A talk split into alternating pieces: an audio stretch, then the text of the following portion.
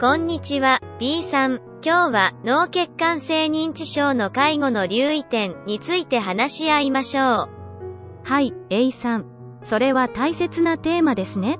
脳血管性認知症の介護は、一般的な認知症の介護と対応は大きく変わりませんが、抑えるべき関わりのポイントがあります。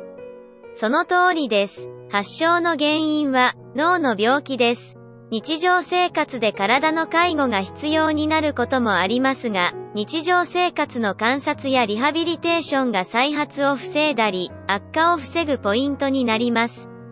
そうですね。また、脳血管性認知症の方は意欲もなくぼーっとして抑うつ状態が見られる時もあれば、意識がはっきりしている時もあります。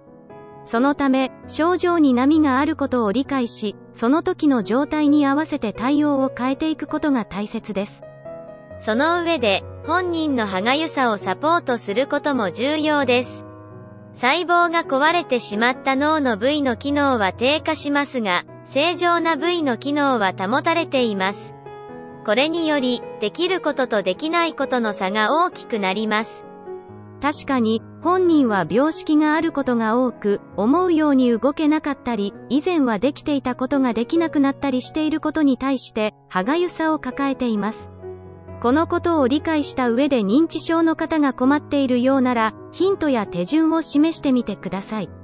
また、自発性の低下から活動が減るようになりますので肺葉症候群を防ぐためにも趣味や日課に取り組めるような環境づくりに努めましょう。健康的な生活習慣も重要ですね。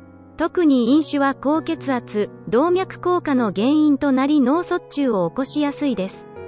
適度な運動を習慣的に行うことは脳血管障害の予防にもなりますし治療にも効果的です。